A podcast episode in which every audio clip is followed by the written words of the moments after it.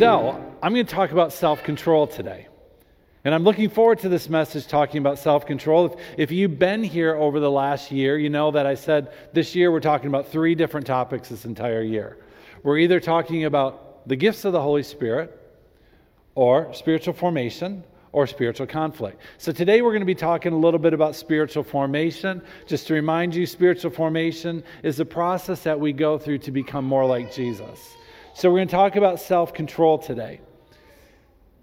And I realize when we talk about self-control, that can make a lot of people a little bit nervous.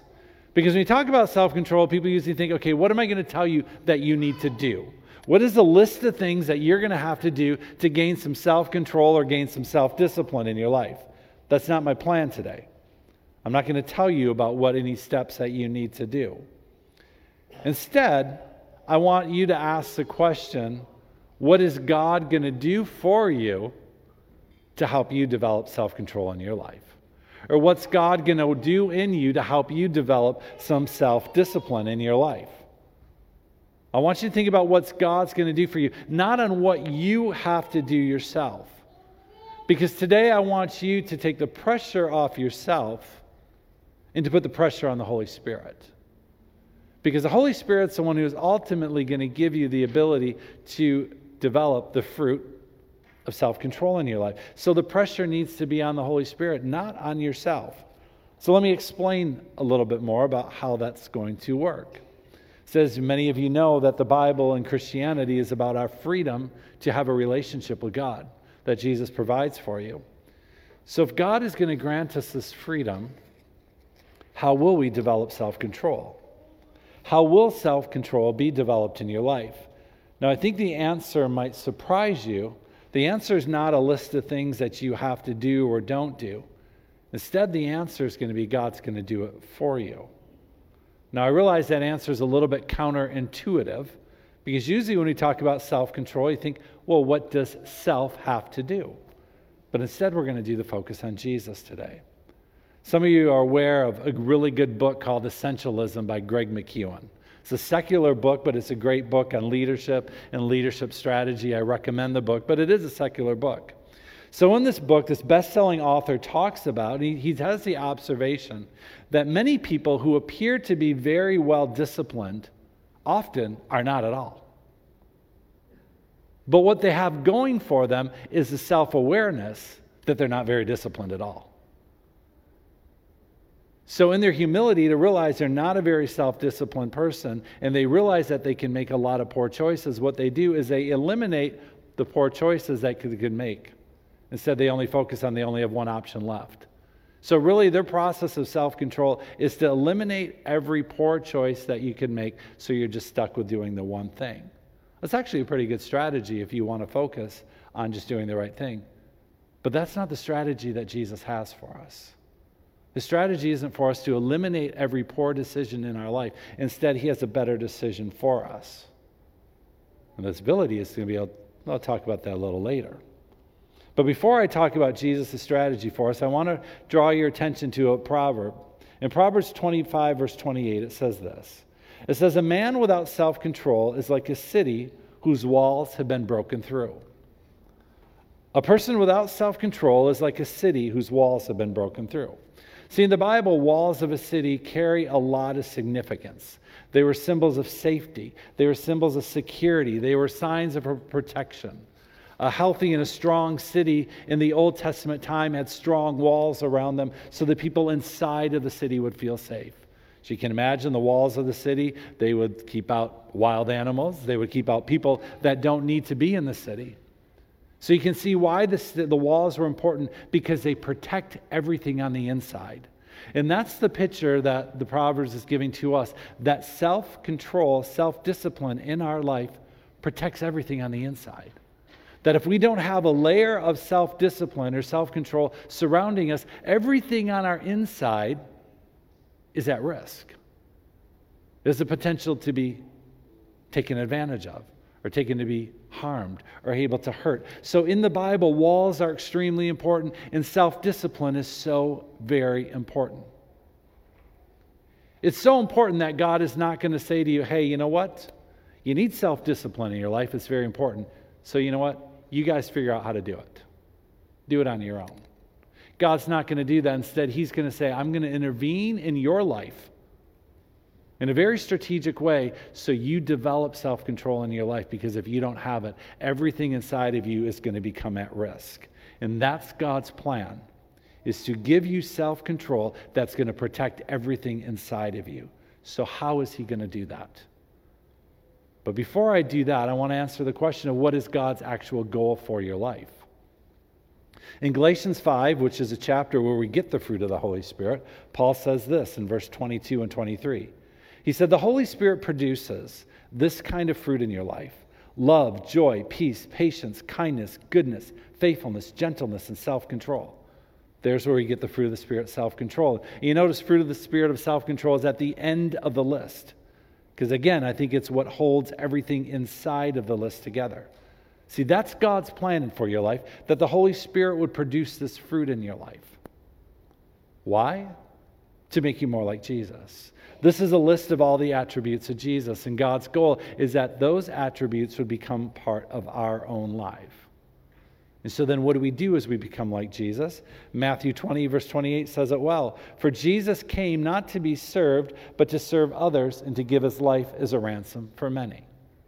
Very simply, why did Jesus come? To serve other people. Why does God develop in us the fruit of the Holy Spirit?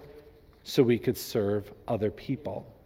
And some of you that are faithful followers of Jesus Christ, you know that this fruit of the Holy Spirit sometimes takes a long time to develop in your life.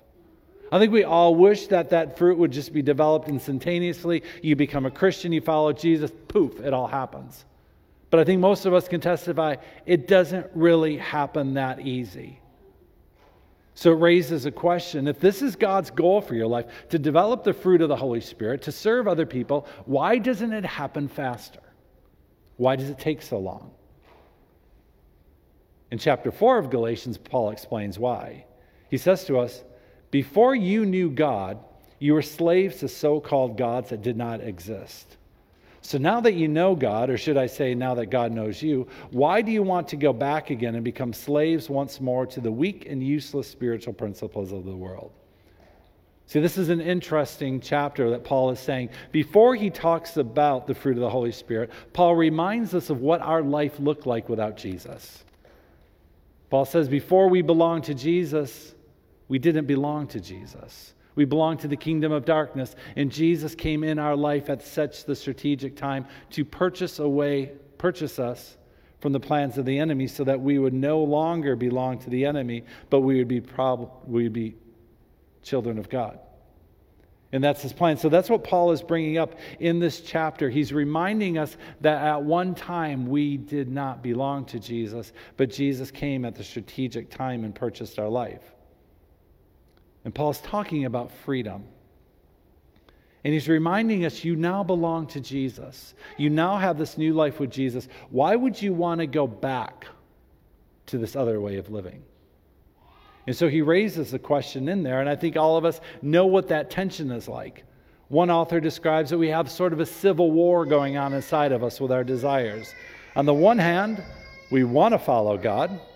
We want to do what God's called us to do. But on the other hand, we want to serve ourselves. God's called us to serve him, but at times we like to serve ourselves, and we like to figure out what would the things that I could do that would make me happy. So often we live our life with this tug-of-war between the tension of doing what God has called us to do or doing what would serve ourselves. I think we all understand what that's like. I think one of the, the best illustrations is when it comes to finances. The one hand, we all would like to be extremely generous. We'd all like to give away more money. And the problem is sometimes we get some finances and it's easy to think, I'll do that next week. We know what that struggle's like between trying to do what God's called us to do and then serving yourself. Or it comes even in the areas of showing kindness. We want to show kindness to people. We want to show uh, uh, compassion to other people. But then we'll gossip about people, or we'll say things about people that we never intended to. You know what it's like to live with that tension between you want to do the right thing, but sometimes you just don't. The Apostle Paul was really honest about that in Romans seven, and he said, I really don't understand myself, for I want to do what is right, but I don't. Instead, I do what I hate. I think we've experienced that tension in our life. You're like, I really set out to do the right thing, but then I don't.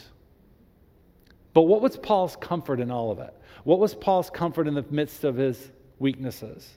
In Second Corinthians twelve, he says, each time I asked God about it, he said, my grace is all you need. My power works best in your weakness. So now I can glad to boast about my weaknesses so that the power of Christ can work through me. That's an unusual statement that Paul made. He said, my weaknesses are actually my commodity. My weakness is actually what gives me access to the power of God working in my life. It's through Paul's humility he recognized, yeah, I might want to do the wrong thing. I might struggle with that temptation, but that temptation reminds me that I'm a weak person, and my weakness gives me humility, and that gives me access to the power of God working through my life. So instead of letting his weakness wipe him out, Paul said, how can I use that to my advantage? And Paul allowed that to develop humility in his life so he could go to God and say, I need your help. So Paul understood his weakness was his best way to get God's help in his life. So how, again, is this going to happen? But before I get there, I want to tell you why it's going to happen. See, before Paul talked about the fruit of the Holy Spirit, a few uh, verses before the fruit of the Holy Spirit, he says, for you have been called to live in freedom, my brothers and sisters. But don't use your freedom to satisfy your sinful nature. Instead, use your freedom to serve one another in love. For the whole law can be summed up in one command. Love your neighbor as yourself. Before Paul is going to talk about the fruit of the Holy Spirit, he's going to tell you why you've been given freedom. Why you've been given the fruit of the Holy Spirit. And again, it is to serve other people. And Paul brings it up. We serve other people and we love our neighbors as ourselves. And I think on a day that we celebrate Juneteenth, it's a good day to remember that. It's a good day to remember that God has given us freedom to love other people and to show compassion to other people. The reason God is developing self-control in our life to guard our own lives is so we can bless other people, so we can encourage other people. And the greatest thing that we can do for another person is to love them and to show them acceptance and to show them kindness. And I think there's a responsibility on all of us to work a little harder at that right now, especially in light of Juneteenth, and to look back and to think of some of the things that people have done in the name of God. Some of the things that people have done to hurt other people, you just look back and you think, how did they do that? How do these people claim to be Christians but participate so heavily in slavery? Some of it is hard to really understand. And I think we have a responsibility as followers of Jesus to show the love and compassion of Christ, to show the kindness of God to the people that we meet. I think a lot of people have done a lot of damage in the name of Jesus, and I think we get the opportunity to set it right. So I think we need to be extra compassionate and loving and kindness. And that's one of the reasons I love Donna's project so much, of putting in our trees on this campus names of people that have died through COVID, to show people we care and we have compassion. So many people are suffering right now throughout our country. Well, the nations of the world are suffering because they didn't grieve properly during COVID. They didn't have funerals. They didn't have proper uh, people coming over after a person died to show them kindness or to bring them a casserole. People missed out on so much the last two years. It's not just the death of people, but it's death of dreams. And we find we're living in a country right now that is dealing with a lot of depression. And we have the opportunity as a little church on a hill to show mercy to our community, to show mercy to our state, and hopefully to the nations of the world. Hopefully our project will draw a lot of attention, not because we need attention, but to show compassion, to show that Christ stands with people when they are suffering. And that's what we get to do. This is an art project because it's cool, it's art, but it's way deeper than an art project.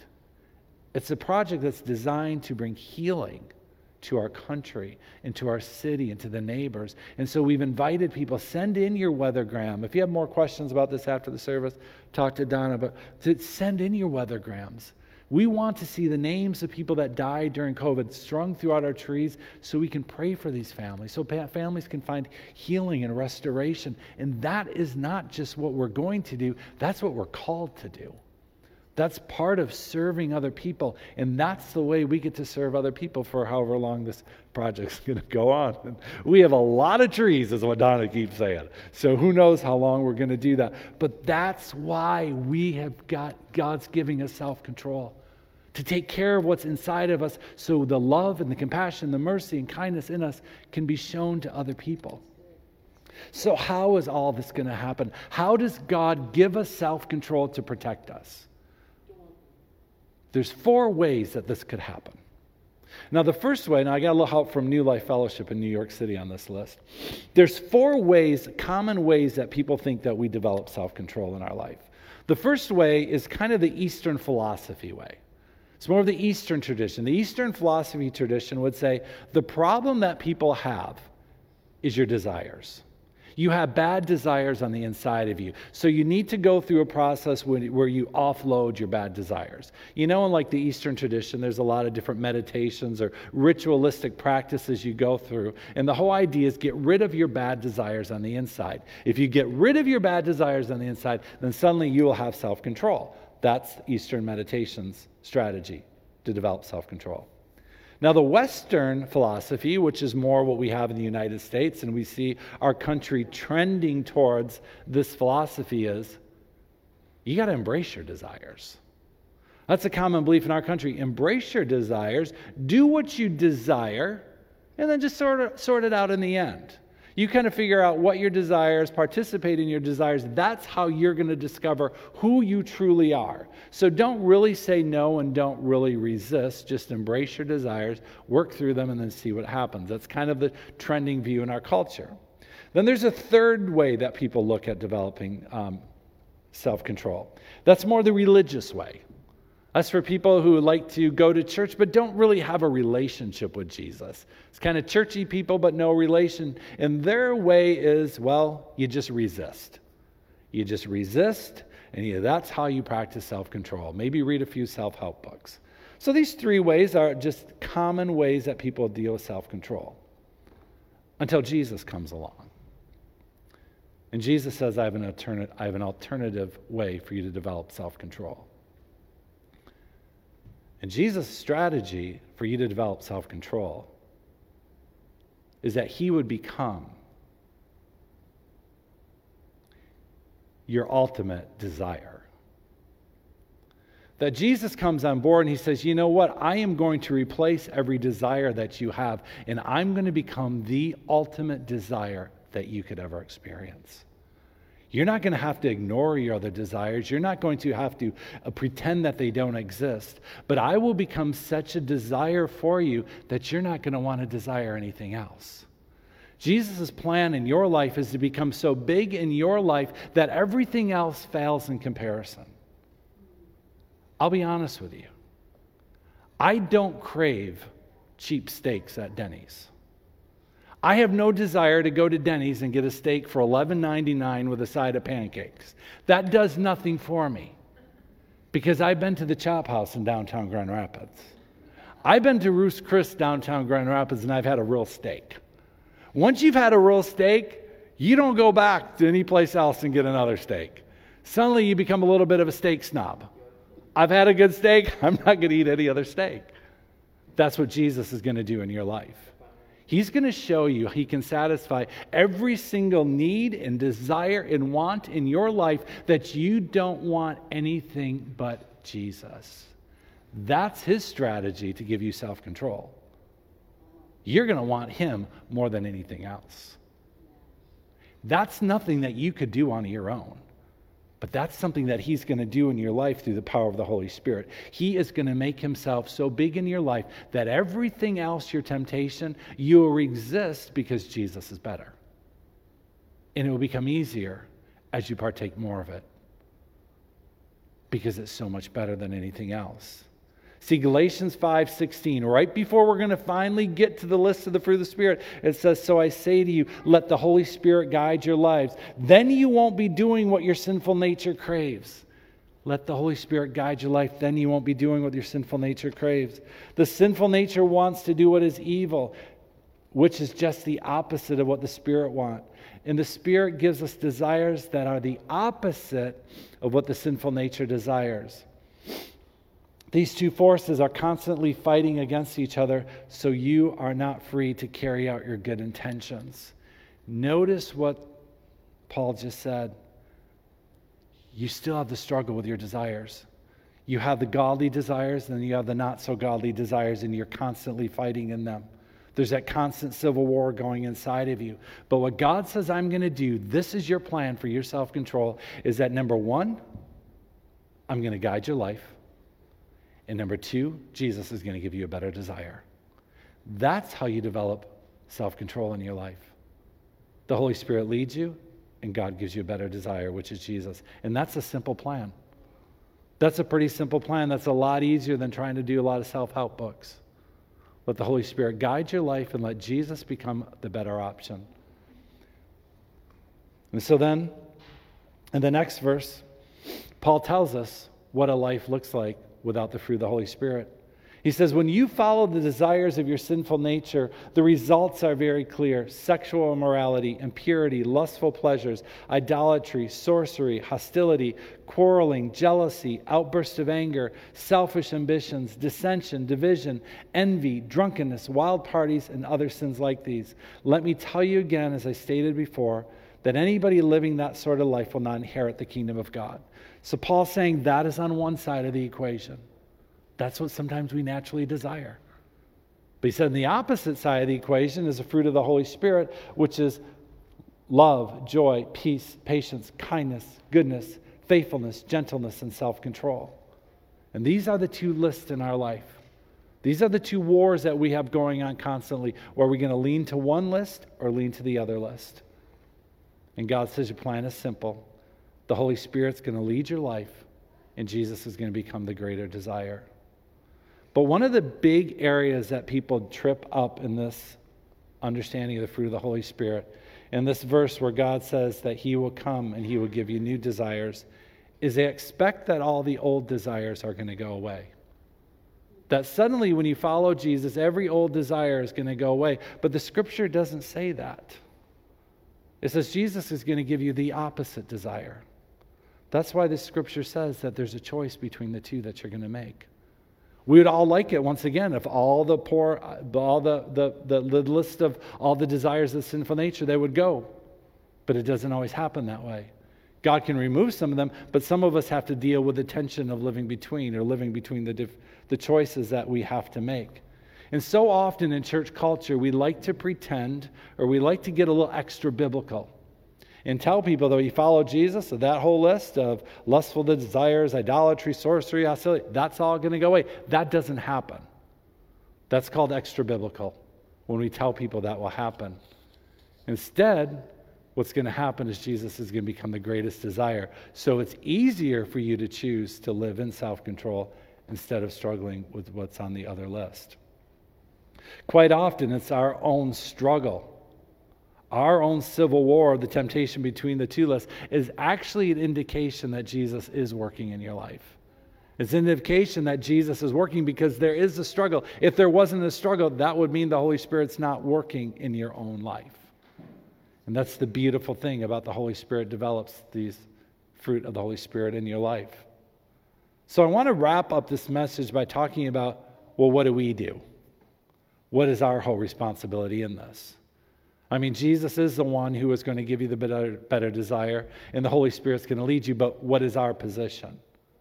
If the Holy Spirit's leading is the key, then how do we put ourselves in the best possible position to be led? We're going to need to be led. You know, the mission statement of Lake Effect Church is that we would be a church of devoted followers of Jesus Christ. Now, every church really should have this mission statement that we all become devoted followers of Jesus Christ because that is our goal. But how is that going to happen? See, over the years, I think the word Christian has really lost its power. It's lost its significance. It's lost its meaning. Christian's kind of a run-down word lately. If you go back two thousand years ago when Jesus had his first followers, they were called disciples. They were not called Christians. They were called disciples because the word disciples had a very powerful meaning back in the Greek language.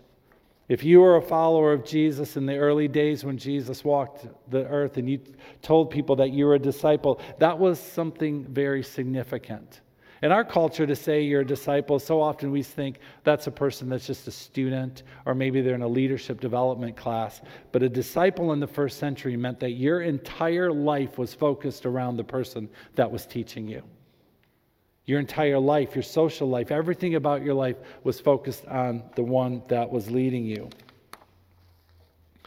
Because in the first century, if you're a disciple of a teacher, your goal wasn't to learn everything they were teaching you. Your goal was to become exactly like your teacher. So when Jesus had his twelve disciples, their goal wasn't just to learn everything he could teach them. Their goal was to become exactly like the one that was teaching you. That's the significance. You wouldn't graduate from being a disciple. You would eventually become just like the one teaching you. So in Galatians five, when it talks about a walk by the power of the Spirit, to walk by the power of the Spirit means to walk in complete dependence on Jesus. And through the walking in complete dependence, that's when the fruit of the Holy Spirit is grown in your life. And that's the picture that you see in the New Testament culture of being a disciple. Everything came down to the relationship. So in Jesus' day, it was kind of an interesting educational system. Jesus, as you know, was born in Bethany, but he settled most of his adult life in Galilee, in the city by the Sea of Galilee. This is a small town. Some people say maybe six hundred, maybe one thousand people. But a short walk away from Galilee was a real huge megatown. There's a big town that was kind of the metropolitan area of that Galilee area called Scythopolis. This was a big town, and it was kind of well known as a, as a cultural center. It was a center that actually had museums, it had colosseums, it had big buildings, it was universities. There's a lot of higher education there. And a lot of people would assume Jesus would have hung out there because that's where all the really smart and the really well-educated people were. But he didn't hang out there. Jesus hung out in a town called Galilee. And Galilee, even though it was maybe six hundred to one thousand people, it was known for people that their life revolved around God. And in Galilee, it was a smaller town, and so there's a lot of Jewish people lived there, and their life revolved around God. And the Jewish culture back in that day was a little bit different. You would have communities that would kind of share a lot in common. They would have, maybe their little houses were were close to each other, and they might share a common kitchen, or they would share a common courtyard. So people lived in these little community hubs. And the kids would go to school up until about age twelve or thirteen, and they'd go to school and learn the typical things that you would learn in school, but a big part of their education was to learn the Old Testament, or to learn the first five books of the Bible. And part of these kids would study really hard, and they would go through school, and they would graduate at about twelve or thirteen, and after that, usually the girls would get married, or the boys would maybe start a trade. But if you're a really good student in those days, if you're a really good student, one of the teachers might select you to continue on to higher education. And you would continue on to study the scriptures, not so much to learn math or reading, but to study the scriptures. So your goal for your son would be to be so good at his elementary area school that he would get called up into higher education, and then these kids would be in the higher education. Then your goal after that was that you were so smart, you're such a good student of the Old Testament that you could say to your teacher, I want to be one of your disciples. And your teacher would see so much potential in you, they would say, okay, I'll be the rabbi and you can be my disciple. And that means you start living in a community kind of situation so that you spend all your time with your rabbi. That was the goal if you had a little boy in that Jewish culture. That your kid would be so smart that after they graduated from higher education, they could go before a rabbi and say, can I be your disciple? And that rabbi would look at him and say, yes, I see potential in you. I will allow you to be my student. And some of these kids, well, they didn't make it. They weren't good enough. They weren't qualified enough. Most people believe that Jesus' twelve disciples didn't make it that far, that nobody actually wanted to be their rabbi. They didn't show enough potential. They didn't show enough skill. They didn't show enough aptitude. That's kind of a pretty big letdown if you spent your life trying that someday you would go to a rabbi and say, can I be your student? Because a rabbi is not going to pick anybody. They want to see somebody that's very successful because they want to make sure that they are going to look better as well. So when Jesus comes around, he does something very different.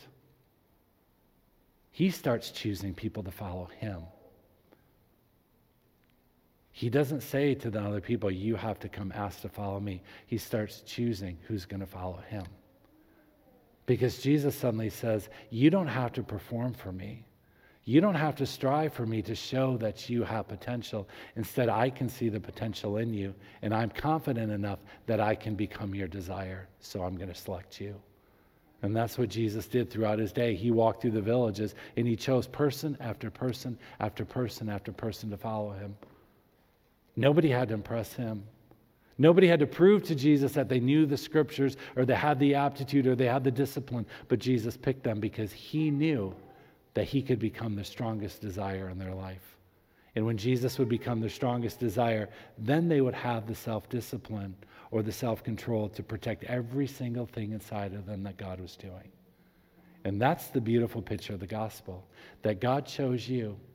You didn't have to perform for him. God chose you because he saw the potential in you that you didn't even see in yourself. God chose you because he knew that he could lead you by the power of his Holy Spirit and that you could be his servant and that you could serve him and be a representation of him to the world. And that's the beautiful picture of the gospel. That's a beautiful picture of the compassion of Christ. I'll just say that's just fun. I've had fun today listening to you. I wish I understood your words just a little bit better, but I think I know who you're calling over and over. So thank you so much for coming. That's just fun. And everybody's enjoying this, so you've not been a distraction at all. It's actually very fun. So that's the beautiful picture of the gospel, is that nobody has to beg Jesus, would you please pick me?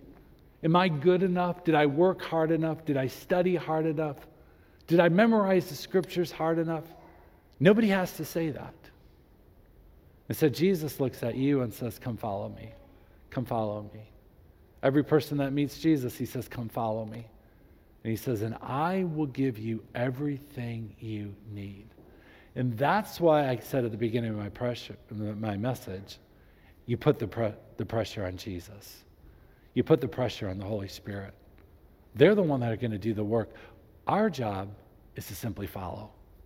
Our job is to be completely dependent on God. And the best way to be dependent is when you realize your weaknesses. And that's the beautiful thing. I think we all feel very weak after these last couple years. And what's going on in the world, I think every person struggles right now. Difficulty, it's been hard, it's just discouraging.